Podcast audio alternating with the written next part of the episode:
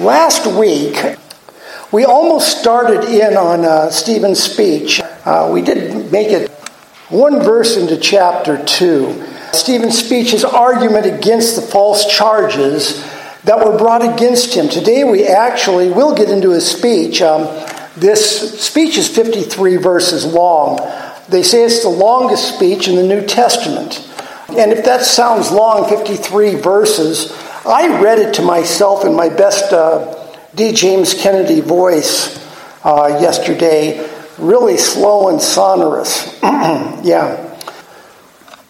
I timed it. It only comes to eight and a half minutes, as much as I could stress it, uh, stretch it out. So, so even with the debate with the synagogue of the freedmen earlier, and then hauling Stephen before the Sanhedrin, and this impromptu defense, there would still be plenty of time left in the day for Stephen's lynching. There are six clear parts to this speech, according to uh, Darrell Bock. A call, a call to hear, basically a, an introduction, a call for the people to hear what he is about to say. Then he gives the a history of Abraham. And the rejection of Joseph is next. Next, we, he will speak of God and Moses. The fifth one is uh, about the tabernacle and the temple. And sixth is the application, the, the history of rejecting the Spirit that the Israelites had had from basically forever.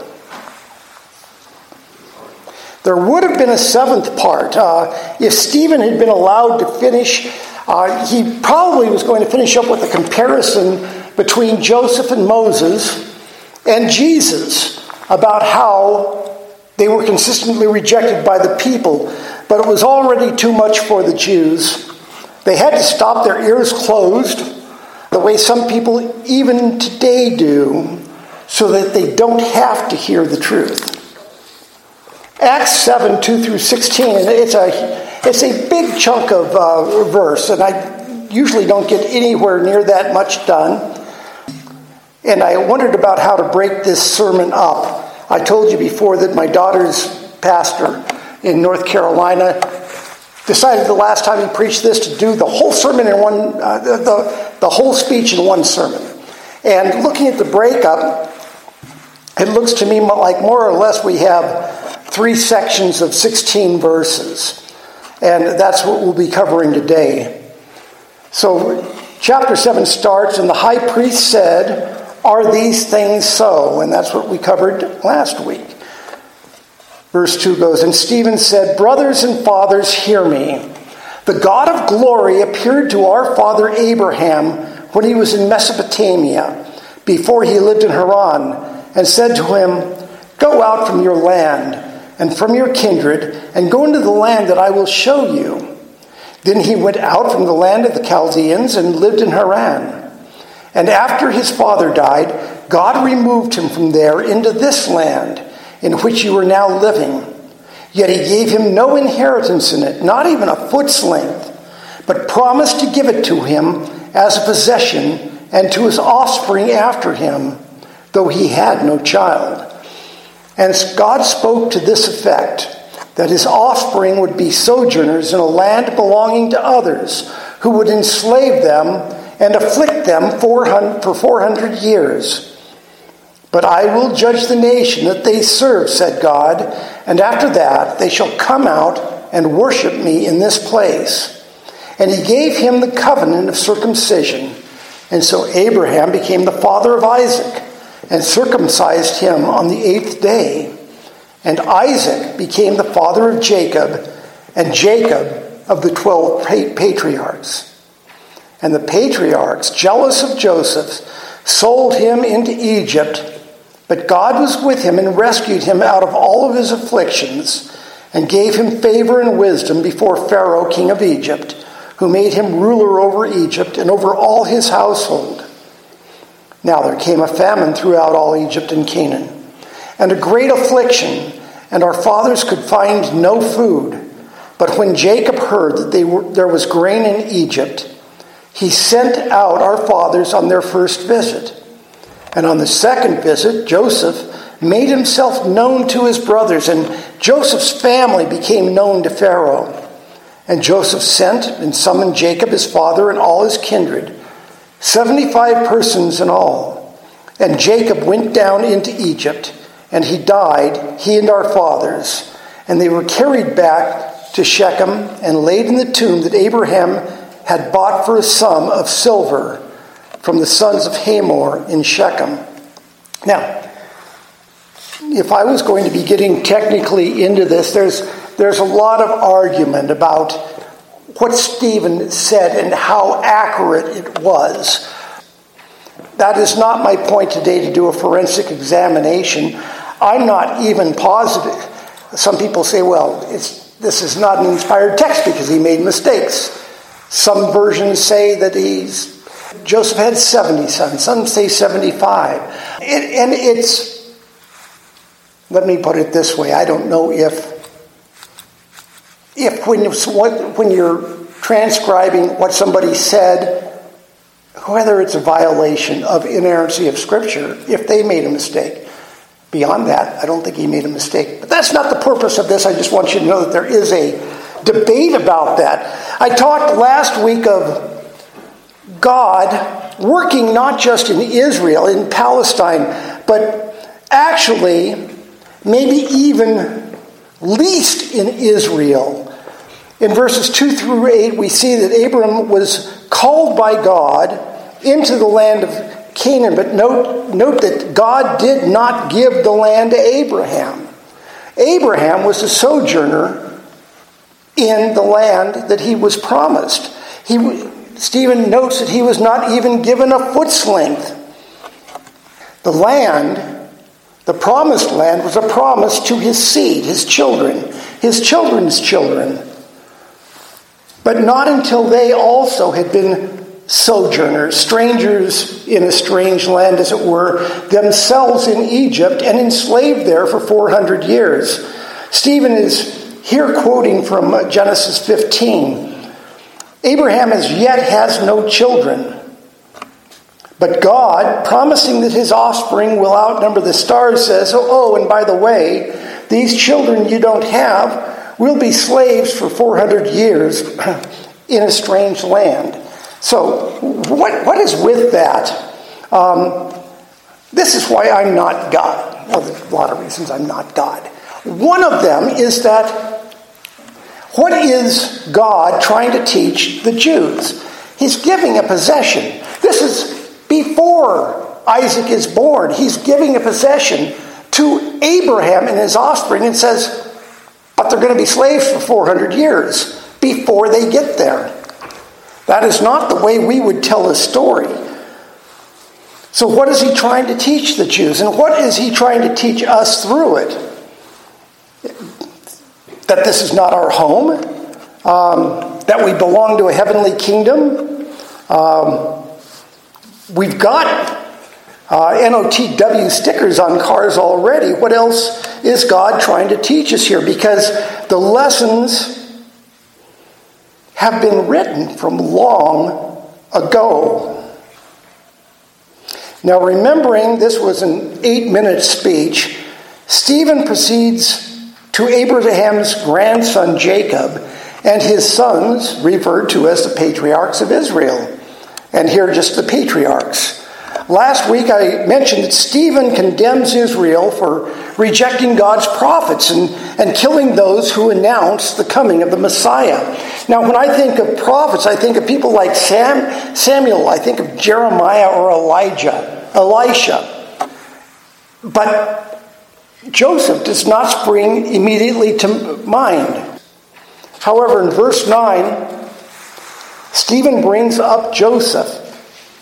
And it says, And the patriarchs, jealous of Joseph. And how many times has jealousy raised its ugly head here in Acts? just a chapter or two ago, we, in chapter 5, you'll remember it says, But the high priest rose up and all who were with him, that is, the party of the Sadducees, and filled with jealousy, they arrested the apostles and put them in the public prison. Is jealousy the driver of all strife in one way or another? Is jealousy behind all of human sin? It might very well be. So it says, And the patriarchs, jealous of Joseph, sold him into Egypt, but God was with him. Now, Stephen brings up Joseph and his treatment by his brothers as Israel rejecting God's prophets. Silly me, you know, most of the times I've heard this story told. I think of it as sibling, uh, uh, sibling rivalry. But no, it isn't that. These are the patriarchs, the foundation of the nation of Israel. These are the building blocks that God has chosen. And just as Adam is the federal head of humanity, the patriarchs are the federal head of Israel. Indeed, 2,000 years after they lived, we're looking at now, the 12 tribes of Israel are still identified by the names of the patriarchs. So Joseph was sold into slavery. But was he a prophet, as Stephen is here intimating? The answer is prophecy is the reason Joseph was in hot water with his brothers in the first place. And prophecy is what will get him out of trouble in Egypt later on. In Scripture, it was portrayed as interpreting dreams, and that's you know that's how I always think of it is you know, he was interpreting dreams that were brought to him. But what are interpreting dreams if not prophecy? Uh, Genesis 37 5 through 7 says, Now Joseph had a dream, and when he told it to his brothers, they hated him even more. I'm one of five siblings, okay? So let me tell you, this is not far off. Now Joseph had a dream. And when he told it to his brothers, they hated him even more. He said to them, Hear this dream that I have dreamed. Behold, we were binding sheaves in the field, and behold, my sheaf arose and stood upright. And behold, your sheaves gathered around it and bowed down to my sheaf. His brothers said to him, and see, they knew what he was saying. And they're saying, are you indeed to reign over us? Or are you indeed to rule over us? So they hated him even more for his dreams and for his words. But they knew that this was a prophecy. Then, then he dreamed another dream and told it to his brothers, and you would think that you would stop while you're ahead with this, okay? Luckily, I was the oldest brother. I had two older sisters, but I was the oldest brother, so they had to watch it around me. Then he dreamed another dream and told to it to his brothers and said, Behold, I have dreamed another dream. Behold, the sun, the moon, and eleven stars were bowing down to me. But when he told it to his father and to his brothers, his father rebuked him and said, What is this dream that you have dreamed? Shall I and your mother and your brothers indeed come to bow ourselves to, to the ground before you? and his brothers were jealous of him, but his father kept the saying in mind. So in Egypt, Joseph finds himself in prison because of his uprightness. No good deed and all that. Genesis chapter 40 says, Sometime after this, the cupbearer of the king of Egypt and his baker committed an offense against their lord, the king of Egypt. And Pharaoh was angry. Uh, so he throws him into prison where jo- uh, Joseph was confined. Anyway, verse 5 says, And one night they both dreamed, the cupbearer and the baker of the king of Egypt, who were, uh, who were confined in the prison, each with his own dream, and each dream with its own interpretation. So Joseph, the prophet, gives them the interpretation of the chief cupbearer. And that was a really good, a really good outcome. Okay? The cupbearer is told that he's going to be restored to his position. And verse 16 says, When the chief baker saw that the interpretation was favorable, he said to Joseph, I also had a dream. There were three cakes, cake baskets on my head, and in the uppermost basket there were all sorts of baked food for Pharaoh. but the birds were eating it out of the basket on my head. And Joseph answered and said, This is the interpretation. You're going to have your head removed from your body. Didn't work out real well for the uh, second dream. So, yes, Joseph interpreted dreams, but he was also a prophet. And it was in that capacity that Pharaoh put him in charge of Egypt, as, as we see. Uh, as, as we see Stephen talk about in verse 10. His brothers sold him into slavery, but God was with him, it says, and rescued him out of all his afflictions and gave him favor and wisdom before Pharaoh, king of Egypt, who made him ruler over Egypt and over all his household.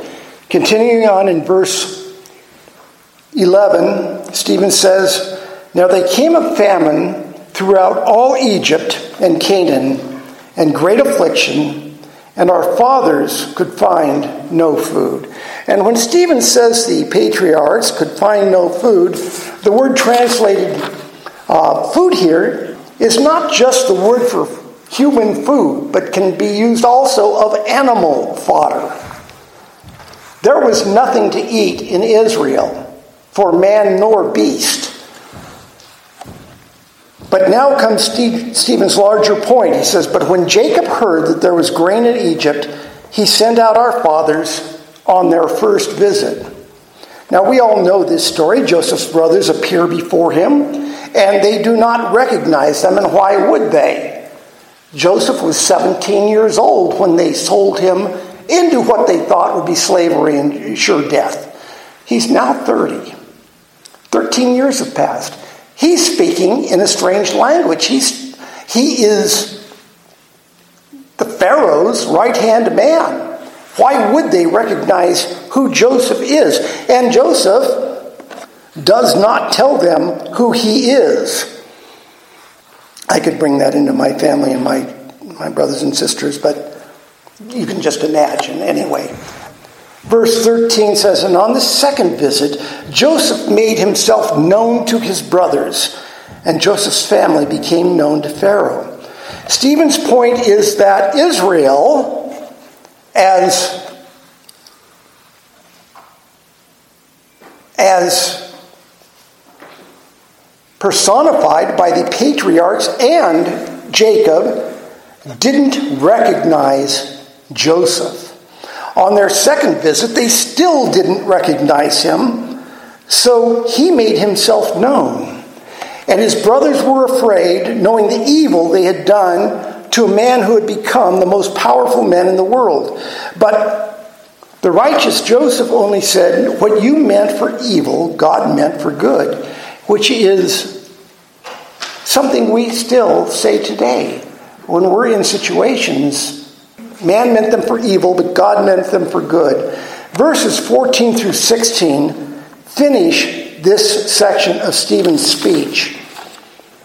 Joseph sent and summoned Jacob his father and all his kindred, 75 persons in all. And Jacob went down into Egypt and he died, he and our fathers, and they were carried back to Shechem and laid in the tomb that Abraham had bought for a sum of silver from the sons of Hamor and Shechem. So, what is Stephen's point here about Abraham, Jacob, Joseph, and the patriarchs? It isn't just about reciting history to show that the Sanhedrin that Stephen identified as a Jew. It's also not to show that the that he venerates Jewish history and this was not, and that he was not a blasphemer. Remember, Stephen is not making a defense, but he is in offense against the, the religious orthodoxy that rejected the ancient Jewish prophets, and then John the Baptist, and ultimately Jesus himself. Now, that same Jewish authority is trying to stamp out Christianity, and Stephen points out by the treatment of Joseph by the patriarchs, a corollary, a corollary of current events. There is in Christian theology the recognition that throughout history, certain people were shown to be by God to be a type of Christ, a foreshadowing of the Messiah by particular righteous pe- people. Melchizedek, off the top of my head, which is not off the top of my head anymore because I just wrote it down, was possibly the first, a prophet yet a king. Called uh, he was the king of Salem, which is the king of peace in Genesis 14. Melchizedek was a type of Christ, as was Abraham. Moses was the most famous of those. David, as king in Israel, the man after God's own heart, was also. And here we see Joseph as a type of Christ as well. And how was he that? I have a printout here that I am not going to get into of from some site of 75 ways that Jesus and Joseph were alike. But as I close, I'd like to focus in on just two typical likenesses. When Joseph was betrayed by his brothers, it was his older brother Judah who decided on the price 20 shekels of silver. Jesus, of course, was figuratively sold by Judas into death for 30 pieces of silver. So Judah and Judas, they're the same names, okay? Judah is the Aramaic uh, version, Judas is the Greek. The name Judah was basically interchangeable with the nation of Israel, it was the land of Judah. Silver, which was used for the purchase of both men. Silver was the offering metal for the atonement of sins at the temple. You were to give an offering of silver. 20 shekels paid for Joseph was the price for a slave in 2000 BC. 30 shekels for Jesus. Was he worth more? No, that was the price of a slave in 33 AD. They were sold both for the slave price. Interestingly enough, they say the difference between 20 shekels and 30 shekels was the amount of inflation over 2,000 years. So, I wish we could be looking for that uh, in our inflation today. I think it's going to be considerably more than a 50% increase. The other comparison is this Joseph was betrayed by his brothers. Jesus was betrayed by a disciple.